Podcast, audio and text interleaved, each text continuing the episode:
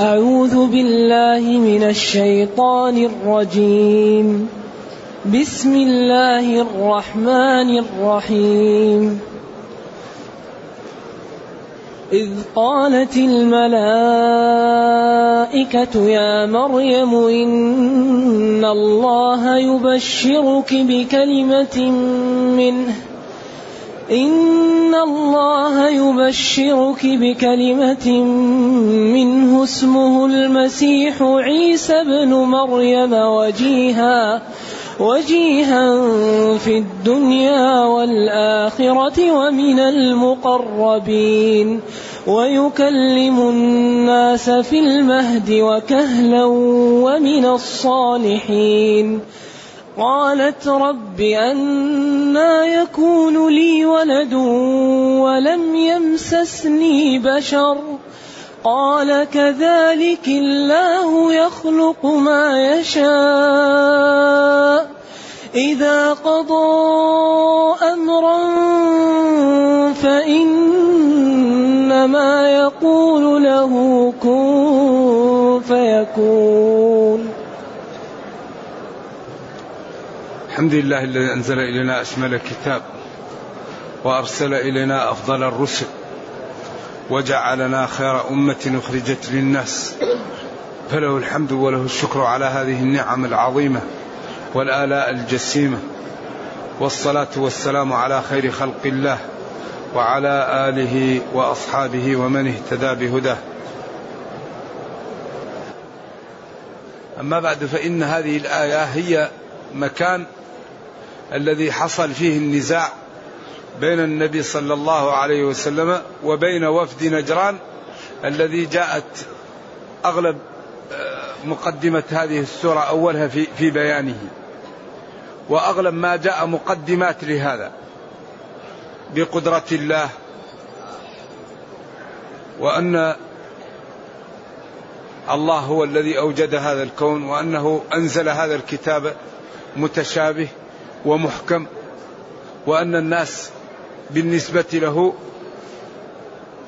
صنفان صنف استقام وصنف أراد أن يضرب بعضه ببعض ويتبع المتشابه ليلبس وليفهم ما لا يستطيع فهمه ثم بين محاب الناس وأن ما يشتهونه أفضل منهم ما أعد لهم.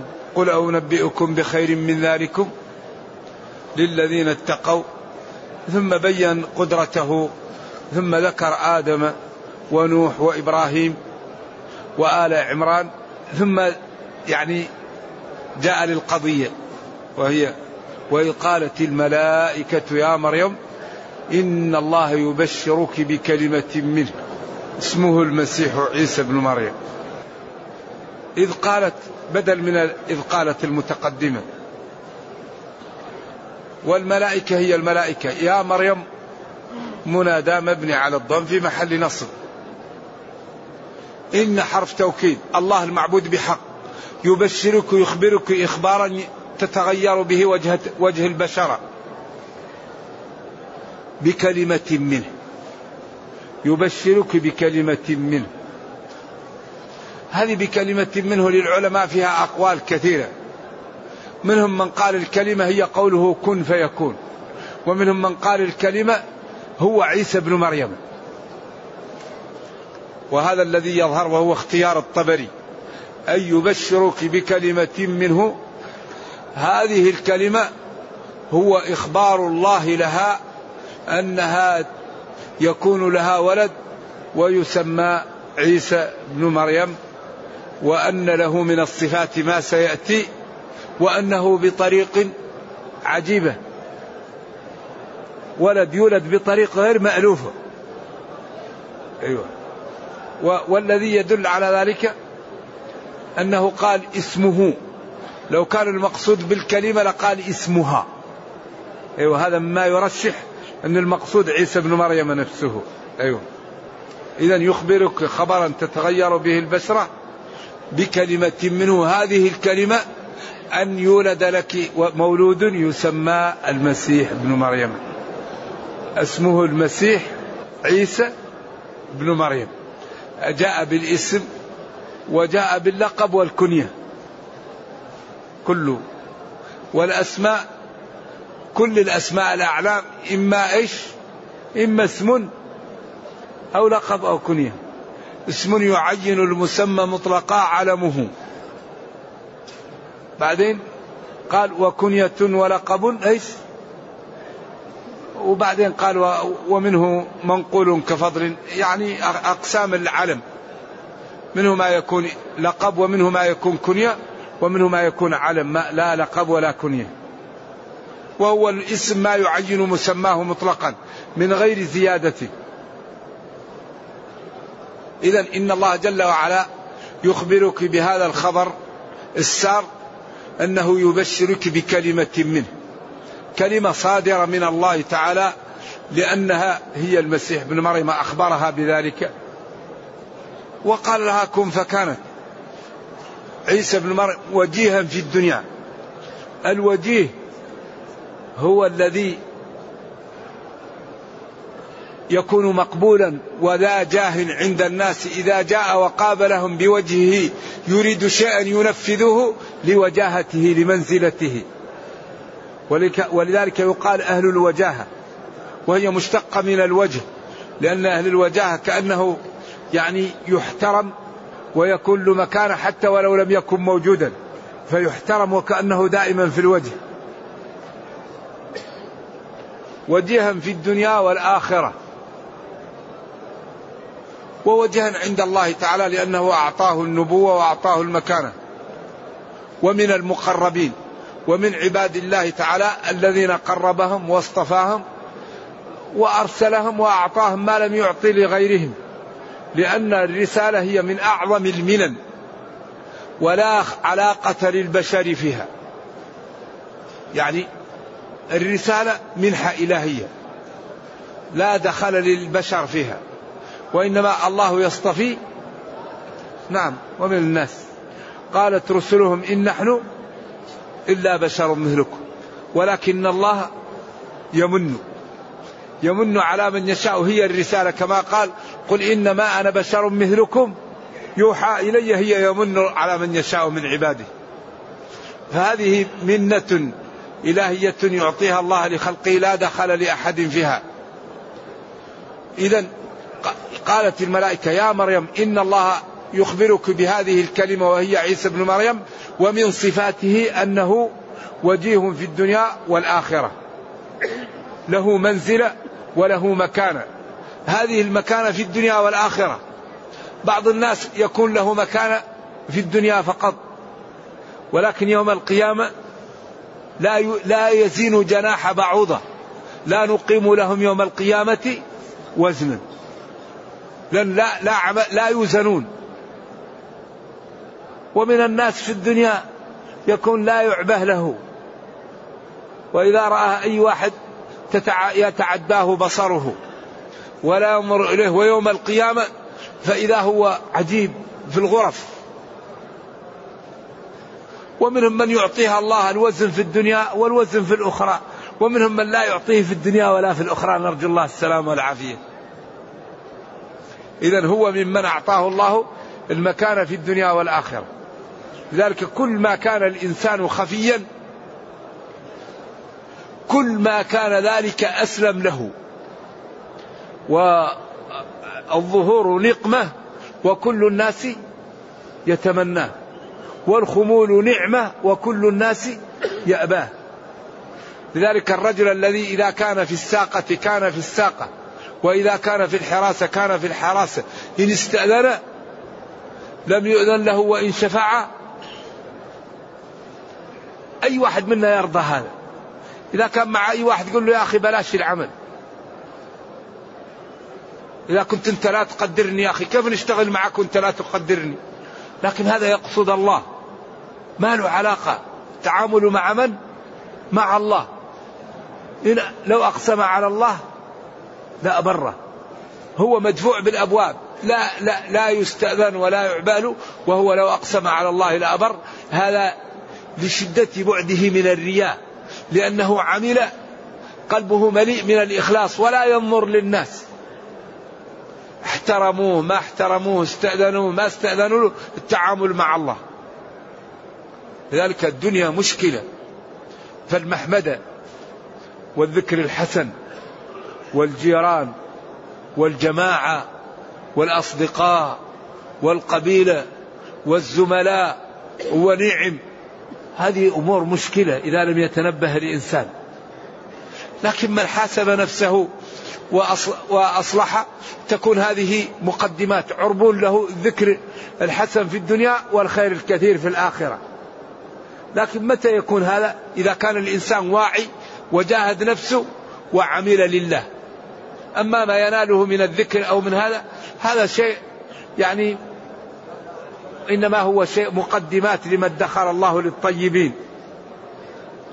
وجيها في الدنيا والآخرة ومن المقربين. ومن عباد الله تعالى المقربين إليه المحبوبين إليه المرفوعون عنده. والقرب من الله هو بمعنى المنزلة والمكانة والاحترام. ويكلم الناس في المهدي يكلم التكليم هو المخاطبة. والناس الخلق اللي حوله. والمهد هو الفراش الذي يمهد للصبي أيام ولادته وفي شهوره الأولى. يعني سرير يكون مكشوف يوضع فيه ويحرك به ويوضع له. المهد عبارة عن أنه صغير جدا. لأن لا يكون في المهد إلا إيش؟ قريب عهد بالولادة. ويكلم الناس في المهدي وكهلا ولذلك هذا إشارة إلى المنزلتين. يكلم الناس في المهدي معجزة. ويكلم الناس في المهدي رسولا وداعيا يعني أيوة. ولذلك قال في المهدي وكهلا.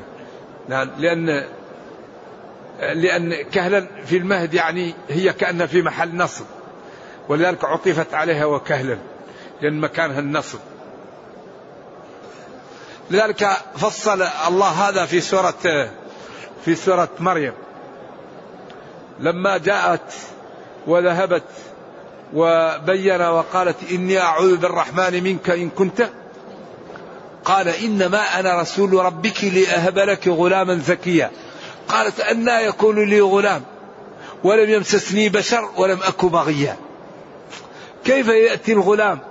وبدون ما يكون لي زوج ولا أعمل فاحشة كيف يكون هذا؟ قال كذلك الله. قال كذلك قال ربك هو علي هين ولنجعله آية للناس.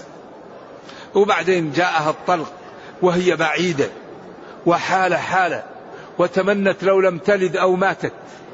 لصعوبة هذا ولأن البيئة بيئة لا تتحمل مثل هذا ولا تستوعبه. فجاء الولد وقال لها ربها هزي إليك إيش؟ فهزت النخلة ونزل عليها الرطب وتحتكي سريا الماء أو رجل يعني محترما على الأقوال وجاءت به قومها. فقالوا يا أخت هارون ما كان أبوك امرأ سوء وما كانت أمك بغيا. هذا كناية في غاية الإساءة. لأن الإساءة المحترمة أشد من الإساءة الغير محترمة. يا أخت هارون ما كان أبوك وما كانت أمك بخلافك. أنت إذا إيش هذا؟ المفهوم. فأشارت إليه. قالت دونكم. قالوا كيف نكلم من كان في المهدي؟ قال إني عبد الله آتاني الكتاب وجعلني نبيا. وجعلني مباركا أينما كنت وأوصاني بالصلاة والزكاة ما إلى آخر الآيات. فأسقط في أيديهم. إذا عيسى هو عبد الله ورسوله وليس إله. وما قلتم يا نصارى نجران هو أمر كذب وما ذكرنا عن الله لا يقدر عليه عيسى. إذا هذا هو نتيجة كل الكلام الأول مقدمات لهذه النتيجة. إذا قالت أنا يكون لي غلام ولم يمسسني بشر ولم أكو. قالت أنا يكون لي غلام ولم يمسسني بشر. قال كذلك الله. قالت كيف يكون لي غلام ولم يمسسني بشر؟ كيف؟ قال كذلك. الأمر ذلك. الله يخلق ما يشاء. ما ما له علاقة. هذه الأسباب إنما مطالب بها لكن إذا أراد الله أن يكون السبب يأتي بضده يعمل. قال كذلك. الأمر ذلك. أو هو كما ذلك. الله جل وعلا يخلق ما يشاء. إذا قضى أمرا فإنما يقول له كن فيكون. إذا قضى الأمر يقول له كن فيكون الأمر. لذلك من هذه قدرته؟ ما الذي ينبغي أن يكون معه؟ من هذه صفاته؟ ما الذي ينبغي أن يسلك آه، آه، يعني آه، العبد معه؟ ينبغي أن يسير على ما أراد. يعرف ماذا أوجب عليه فلا يتخلف عنه. يعرف ماذا حرم عليه فلا يقدم عليه. من هذه قدرته من الحماقة أن الإنسان لا يعرف ما الذي يطالبه به.